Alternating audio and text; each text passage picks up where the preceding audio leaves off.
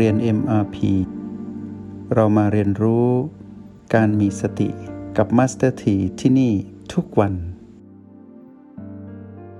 พลังที่เคยใช้ในยามที่เผชิญกับ PP เก่าๆ จะใช้ไม่ค่อยได้กับ PP ใหม่ ๆ แต่ก็ประสบการณ์ที่เคยข้าม PP เก่าๆ ก็จะนำมาหนุนให้เราเผชิญกับ PP ใหม่ ๆ โดยที่ไม่ยิ่วรา คือไม่เกรงอำนาจของมัน เพราะเรารู้ว่า เดี๋ยวเองก็ดับ เดี๋ยวมารมันก็ดับ แล้วสภาพนั้นคือพีพีก็ต้องดับ เพราะประสบการณ์เห็นความดับของพีพีก่อนหน้านี้ บอกเราชัดเจนว่า ยังไงพีพีก็ไม่มีวันรอดพ้นจากกฎแห่งความเปลี่ยนแปลงแน่นอน ธรรมชาติสามประการย่อมปรากฏขึ้น เพราะตัวพีพีเองก็จะทนทดสอบ และในที่สุดย่อมเกิดคำว่าเกิดขึ้นตั้งอยู่และดับไปในที่สุด เราก็อุ่นใจแบบนั้น เหลือเพียงแค่ว่าเมื่อไหร่เท่านั้นเอง พอเราตัดคำว่าเมื่อไหร่คือเวลาออกไป เราก็จะเห็นว่าก่อนที่สภาพของแรงดึงดูดนั้น จะดึงดูดเราไปถึงจุดสิ้นสุดเหมือนการชักขยเยอหรือเหมือนการดึงเชือกให้ขาด ระหว่าง PP กับเราที่อยู่กับ B และ O โดยเฉพาะการที่เราอยู่ที่ O8 ได้อย่างแนบแน่น แข็งแกร่ง แรงดึงดูดเหมือนการดึงเชือกให้ขาด ถ้าเป็นเมื่อก่อนเราอาจจะถูก PP ดึงไปบ้าง แต่เราก็ยันตนเองไว้ที่ B พอเราตั้งหลักได้ เราก็ดึงกลับ ดึงตนเองกลับมาที่ O8 มารก็เกิดความสั่นไหว สภาวะพีพีนั้นเริ่มทำอะไรเราไม่ได้ ในที่สุดก็เกิดการดึงอย่างถึงจุดสูงสุด ถ้าประสบการณ์ของเราที่ฝึกใหม่ ๆ เราจะเห็นว่าเมื่อกายนั้นมีการปรับสมดุล แล้วเกิดอาการปวดสุดๆ ที่สุดของความปวดก็คือความดับ ความดับนั่นแหละเรียกว่าการขาดสะบั้นลงไป ของการดึงเชือกระหว่างพีพีและเรา ที่อยู่ที่ B และ O เมื่อเชือกนั้นขาด อาการนั้นก็ดับ พลังแห่งชัยชนะคือความสำเร็จก็ปรากฏขึ้นสิ่งที่มาทดแทน คือคำว่าปีติและความดีใจของเราเองพอเราประสบกับความสำเร็จตรงนั้นบ่อยขึ้น พลังตรงนั้นแหละที่ทำให้เราอุ่นใจว่า เดี๋ยวก็เป็นแบบนี้แหละ เดี๋ยวมานก็ต้องดับลง ไม่มีอะไรคงอยู่ถาวรจริง ๆ ไม่มีอะไรสมบูรณ์ และไม่มีใครบังคับใครหรือบังคับอะไรได้ ทุกอย่างล้วนอยู่ตามกฎแห่งการถูกความเปลี่ยนแปลงเบียดเบียนเกิดขึ้น ตั้งอยู่แปลเปลี่ยน แล้วก็ดับลงไป พอเราเห็นความดับมากขึ้น ตัวปัญญาก็เกิดขึ้น แรงอธิษฐานของเราแรงการตั้งสัจจะ ความแข็งแกร่งและความเติบโตก็รวมเป็นหนึ่ง จึงบังเกิดคำว่าปัญญา ปัญญารู้เห็นแจ้งตรงความเป็นจริง คือเห็นธรรมชาติสามประการ ได้ชัดเจนและบ่อยขึ้น ตรงนี้แหละที่ทำให้เรารู้สึกถึงความฉลาดของตนเอง แต่เป็นความฉลาดทางอารมณ์ ก็คือเราฉลาดที่จะไม่โลภโกรธและหลงผิดตามมานแต่เราฉลาด ที่มีอารมณ์เดียวคือเป็นผู้ดู อารมณ์ของเราจะไม่แปรปรวนไปกับโลภโกรธและหลงซึ่งเป็นของมารเหมือนเดิม แต่เราจะเป็นอารมณ์ของผู้ตื่นรู้และเบิกบานมาทดแทน คือเราเป็นผู้ดูที่มีอารมณ์ของผู้ตื่นรู้ คือผู้ที่กำลังจะเป็นผู้รู้แจ้ง ซึ่งอารมณ์นั้นแตกต่างกัน ทีนี้เมื่อเราฝึกไปเรื่อย เราก็จะได้เห็นความเป็นจริงมากขึ้นเรื่อยๆ ความละเอียดของเราในการเป็นผู้ดูก็จะละเอียดขึ้น เพราะเรารู้ว่าอะไรคือพีพีเหล่านั้นย่อมเกิดขึ้นได้เสมอ เราประมาทไม่ได้ โดยเฉพาะตอนที่เวลานั้นนานไปเรื่อยๆ เราจะรู้สึกถึงประสบการณ์ใหม่ว่าความเหนื่อยและความล้า จากการนั่งในอริยาบถเดียวนี้นำมาซึ่ง จุดอ่อน ที่มารพร้อมจะใช้โอกาสนั้นโจมตีเราล่อเรา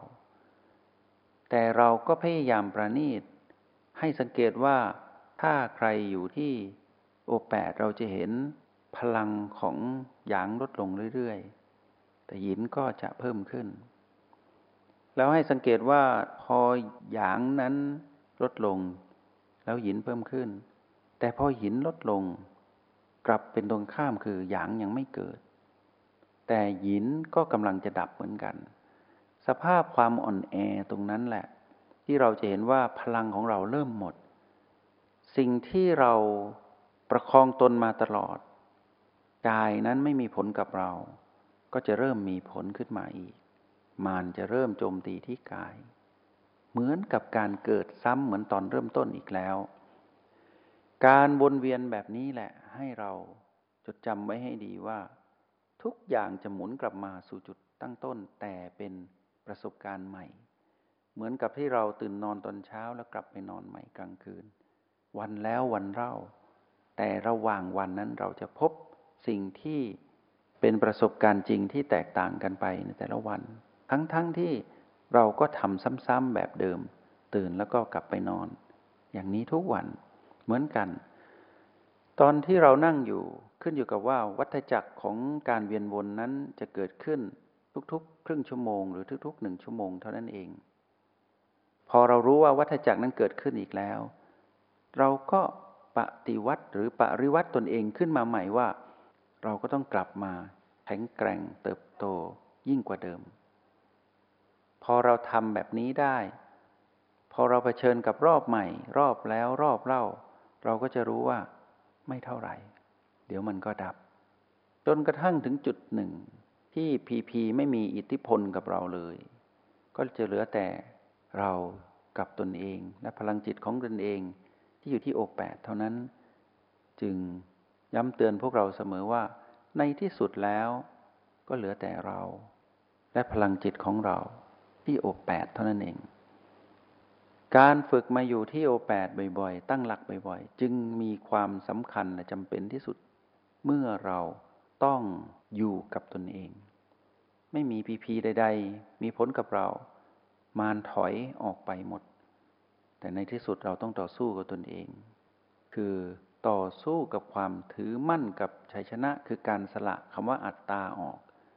ว่าเรานั้นแกร่งเก่งและทำได้ เราต้องถึงจุดที่ต้องปล่อยวาง ประสบการณ์แห่งความสำเร็จนั้น ถึงจะชนะมารแล้ว ต้องปล่อยวางความถือมั่นแห่งชัยชนะนั้น เรียกว่าการลดอัตตาจนถึงที่สุดเพื่อเข้าถึงคำว่า ปล่อยวาง ที่มีภาษาบาลีบอกว่า อุเบกขา ทีนี้เมื่อเราถึงจุดที่เป็นอุเบกขาที่สุด